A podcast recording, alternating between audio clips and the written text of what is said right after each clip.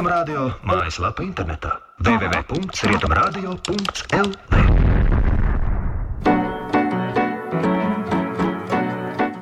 Pareizais laiks ir 5 un 8 minūtes. Jau 12 gadus ārkārtīgi atzīstama darbu veids biedrība Dižvanāgi, turpinot sniegt atbalstu bērniem ar īpašām vajadzībām un viņu ģimenēm. Biedrībai jauns gads nācis ar jaunām iniciatīvām un plāniem, tādēļ šovakar par tiem jautāsim biedrības Dižvanāgi vadītājai Ilzai Durņevai. Labvakar! Labvakar! Pirmkārt, atskatīsimies nedaudz uz iepriekšējo gadu dižvanāgu darbībā. Kas bija tās lietas, kurām savu uzmanību veltīja biedrība pagājušajā gadā? Nu, es domāju, ka tā lielākā uzmanība, uz ko mēs arī koncentrējāmies, tā bija CFLA lielais projekts, kuru mēs mūsu darbības laiku, 12 gadiem, tas bija lielākais finansējums, ko mēs dabūjām, startējām un apstiprinājām mūsu. Un, akcentu un tā ļoti, ļoti bijām nu, nokoncentrējušies uz šo projektu, kurā liepājas 40 bērni dabūja rehabilitāciju. Jo mums bija iepriekš ļoti labs tāds iesākums, kur mēs tā, tā pilotējām liepainiekus, izvērtējām liepais bērnus. Un, un tas mums ļoti, ļoti paveicās, ka mēs šiem izvērtētajiem bērniem arī varējām nodrošināt rehabilitāciju. Tas bija tāds mūsu lielākais, tāds, ko mēs auklējām un lolojām, un uz to visu kā, nu, vairāk koncentrējamies, vairāk vai mazāk. Pagājušajā gadā saņēmāt visnotaļ lielu ziedojumu no LNK grupas, lai pabeigtu Baltijas rehabilitācijas centra izveidi. Vai tagad varam teikt, ka centrs ir gatavs? Jā, centrs ir gatavs. Nu, protams, viņš nebūs gatavs nekad, jo ir, ir lieli un grandiozi plāni. Bet, lai mēs varētu pilnvērtīgi sniegt pakalpojumu, jā, tas bez LNK mēs noteikti to nevarētu izdarīt. Un, lai, nu, mēs runājam par to, ka nu, tā nauda varbūt lielu lomu nespēlē, un, bet ir brīži, kad viņi spēlē ļoti lielu lomu. Un sevišķi nu, mūsu bērniem, ka mēs varam pilnvērtīgi sniegt arī attālus brīžu pakalpojumu. Un, ja mums nebūtu šī ēka un nebūtu šis remonts, līdz galam mēs arī noteikti šo lielo cefalā naudu nebūtu dabūjuši. Cik liela komanda ikdienā tagad darbojas rehabilitācijas centrā un cik bērnus tur ikdienā var uzņemt? Mums ir tā, ka mums, mēs esam ļoti interesanti, dažā, uz dažādām pusēm vērsti. Uh, bet ar vienu mērķi - ģimene un bērns. Un līdz ar to mēs strādājam, komandai ir 30 cilvēki, bet nu, nebūtu mēs neesam visi uz vietas. Mēs strādājam ļoti, ļoti pakārtoti, un uh, bērnus mēs varam uzņemt līdz 50 bērniem. Nu, tā apmēram apgrozās. Un, uh, kas nāk uz terapijām, kas nāk uz atelpas brīdi, kas nāk uz konsultācijām. Uh, vēl mums strādā palīdzība aprūpe ļoti aktīvi, ko arī mūsu tagad uh, finansē no 18. gada labklājības ministrija. Tas arī tāds ļoti tāds liels foršs pavērsiens. Un līdz ar to mēs uz tādām daudzām šķautnēm esam sadalījušies, bet tā, tas nekas nav atrauts no konteksta, un tas viss ir tas, kas palīdz bērnam. Tagad uz šīm šķautnēm varbūt arī nedaudz palūkosimies, paskatīsimies uz tagadni un arī nākotni Dižonāgu un arī Baltijas rehabilitācijas centrā. Šajā gadā centrā piedāvājat trīs jaunus pakalpojumus Pirmais no tiem ir Flortime pakalpojums, tāpat gaitas laboratorija un analīžu centrs. Iesākumā īsumā izstāstiet par to, kas ir Flortime uh, pakalpojums. Jā, Flortime ir tāds ļoti bērniem draudzīgs. Uh, nu, terapeitisks, jā, bet viņš iet cauri rotaļu. Jo īstenībā tam bērnam pie mums centrā uh, Ir smilšu terapija, ir šis te flortājums, kas ir bērnam ļoti draudzīgs, patīkams. Viņā neko nedara tādu, kas bērnam varētu likties, nu, vai tur viņu vingrinās, vai stieps, vai, vai masēs, kas viņam varētu būt nu, sāpīga. Varbūt. Tā šī ir tāda sadraudzēšanās, bet arī viņam ļoti labs terapeitiska iedarbība. Un līdz ar to tālāk varam iet uz tālākām, ja mēs taisām rehabilitācijas tā kā, tādu plānu, ja, ka šīs terapijas ir ļoti, ļoti draudzīgas. Un tā flortājums, jā, viņš ir vairāk vērsts uz spēlēšanos, kad mēs paši paliekam tā tādā bērnu līmenī, noejam un mēģinām viņu izprast caur viņu. Un caur, caur tām spēlēm bērni, bērni atraisās. Un, protams, dažādi, dažādi uh, bērni, dažāda pieeja arī caur šo flortējumu. Viņam ir vajadzīga, ja, bet nu, pagaidām viņa ir jauna. Ar to mums strādā doktora bērnu doktori strādā ar šo jauno terapiju. Un, uh, skatīsimies, cik veiksmīgi viņi būs nākotnē. Jo smilšu terapija, silto smilšu, smilšu kastīte, kas, valna, kas mums ir īstenībā ļoti labi aizgāja. Ja? Bērniem ļoti, ļoti patīk un arī labi rezultāti. Vēl par flortēm. Jūs esat pirmā vieta Latvijā, kas piedāvā šo metodi. Jā, Tātad citur, jo, citur nekur Latvijā nu, pagaidām viņa nav, jo nu, mēs esam tādi riskētāji. Ja? Neviens jau nezina, cik labi kas kur kādreiz aizies. Un, un ja arī kādreiz kaut kas neaiziet, nu, ok, skatāmies, ko varam vēl citu darīt. Jo nu, es domāju, ka tas jau, jau arī mūsdienās tagad bērni, lai arī cik mēs saprastu, viņi ir slimi vai ar diagnozēm, viņi ļoti, ļoti gudri.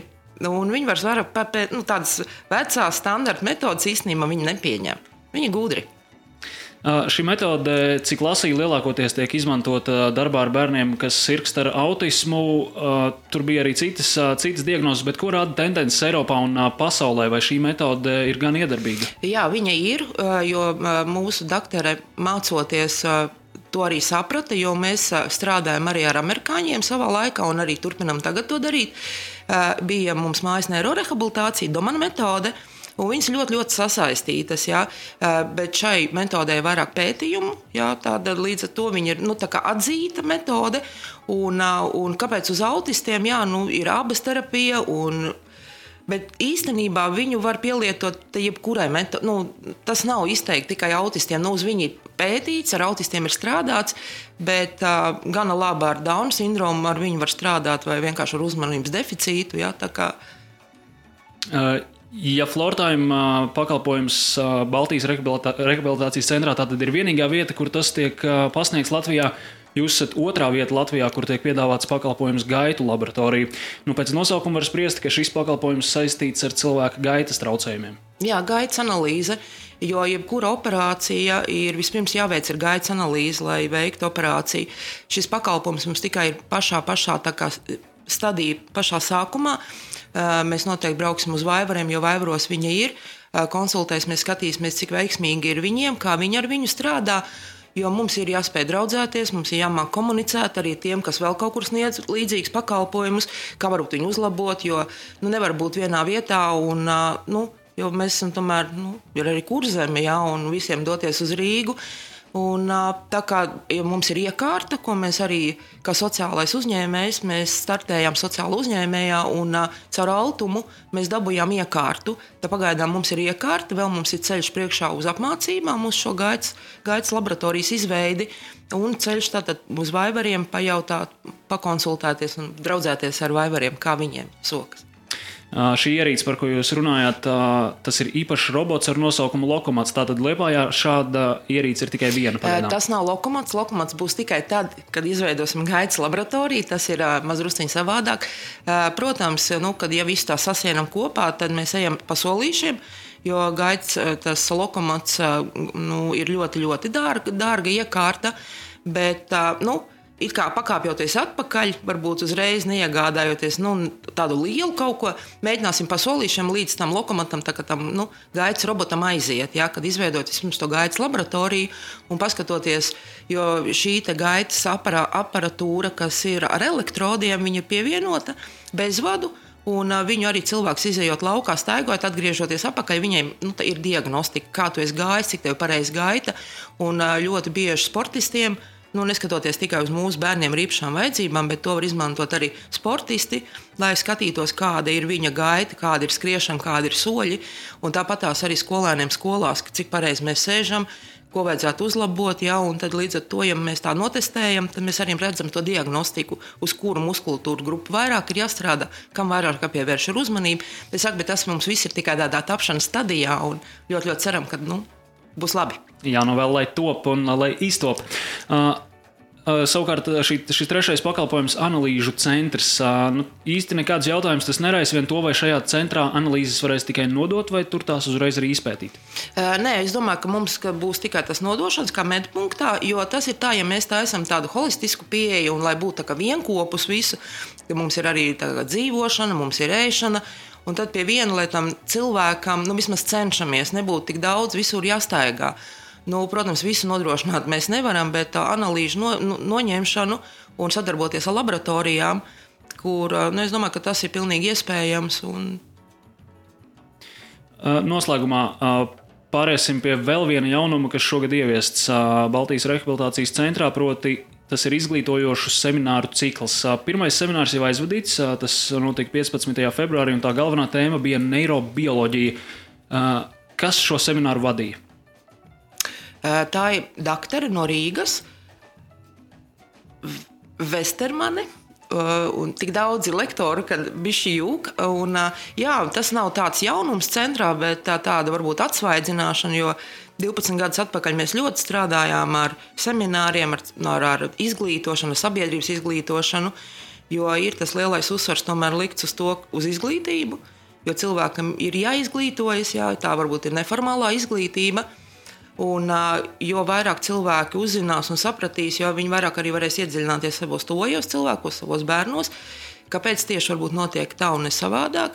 Un tad mēs taisām tādu, tādu ciklu, lai viņš tā kā saplūst bišķi kopā, lai nav viens ar otru pilnīgi nu, tādā atsevišķām tēmām.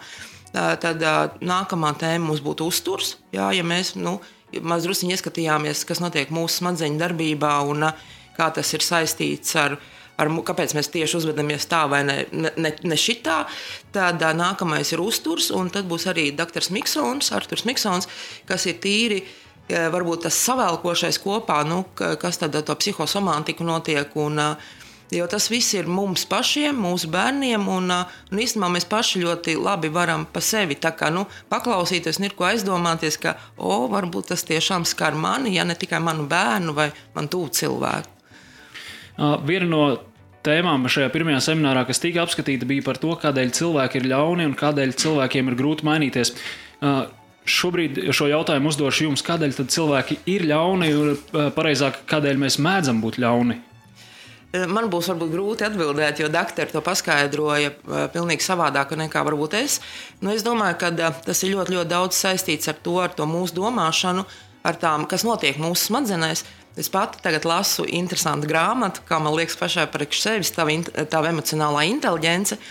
Un īstenībā tur ļoti ir skaidri un forši paskaidrots par smadzenēm, kas notiek mūsu smadzenēs, kāpēc mēs emocijas pa priekšu un pēc tam tikai domājam. Un, un bieži vien ir tas, jā, ka tās varbūt nesakārto tās domas. Un, Tad parasti saka, nu, domā pozitīvi. Nu, ko domā pozitīvi? Ja tev nodeg māju un nomirst bērns, nu, tev saka, domā pozitīvi. Un tas tā Bet īstenībā, ja mēs tā aizdomājamies un bišķi tā kā pieskaramies tai, kas mums tas galvās notiek, nu, var atrast kaut kādu nu, tādu, tādu pašam priekš sevis. Un, un tas ļaunums, nu, es nezinu, ko var nu, teikt, ļauni cilvēki. Nu, nu, tāda mēs esam.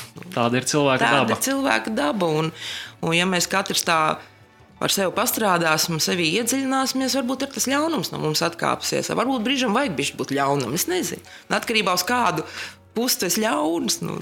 Tā jau nu gan ir taisnība. Nākamais seminārs paredzēts pēc nedaudz vairāk kā mēneša, 28. martā. Tēma tātad galvenā būs uh, uzturs. Uh, vai dalībai seminārā vajag pieteikties, un ja tā, kā to var izdarīt? Jā, pieteikties vajadzētu. Tas ir caur mājaslapu, var pieteikties. Uh, Un, un es domāju, mājaslapā arī ir visa informācija. Jo iet viss bezriņas LV. Jā, dižvanā, nu, jā, jā, nu, saka, priekšā, jā, dižvanā, jā, tad, tad iet mūsu mājaslapā, var tad uziet uz saitu un arī reģistrēties. Vai esat arī jau sākuši ieskicēt nākamos seminārus un to tēmas? Tēmas vēl taps, jo ir dažādi, ļoti daudz ir tēmas, daudz, daudz dažādi nosaukumi tēmām. Tad izvēlēties tādus saistošos mums, lai mums tas cikls arī smuka aizietu. Es domāju, tas arī viss ir mūsu mājaslapā apskatāms. Sako, jāsako ir līdzā, jo tā doma ir pati, pati pēdējā. Tā kā decembrī taisīt lielāku konferenci, bet tas arī vēl tikai tapšanas stadijā. Un, jo jāiet pa cik mēs pati vēl mācos universitātē, es domāju, ka universitāte man nāks pretī, ja reiz runājam par izglītību. Un uh, par neformālo izglītību, tad es domāju, ka universitāte būtu viena no tām vietām, kur es gribētu taisīt konferenci kopā ar šiem lektoriem, kas bija visu gadu. Un, protams, pieaicināt vieslektoru. Ļoti, ļoti ceru, ka arī mūs iepriecinās Dr. Pēters Kļava, jā, ar ko mums ir ļoti cieša sadarbība. Bet tas vēl ir tikai tapšanā. Jā, bet nu, jāpalaiž gaisā, lai top. Jā, noteikti sekosim līdzi jaunumiem un informācijai. Tāpat noteikti jānovēl veiksmē turpināt strādāt un attīstīties. Atgādinu, ka sarunājāmies šodien ar biedrības dižvanagi vadītāju Ilzi Durņevu. Paldies jums par sarunu! Paldies! Šajā brīdī 5 un 23 minūtes. y Radio.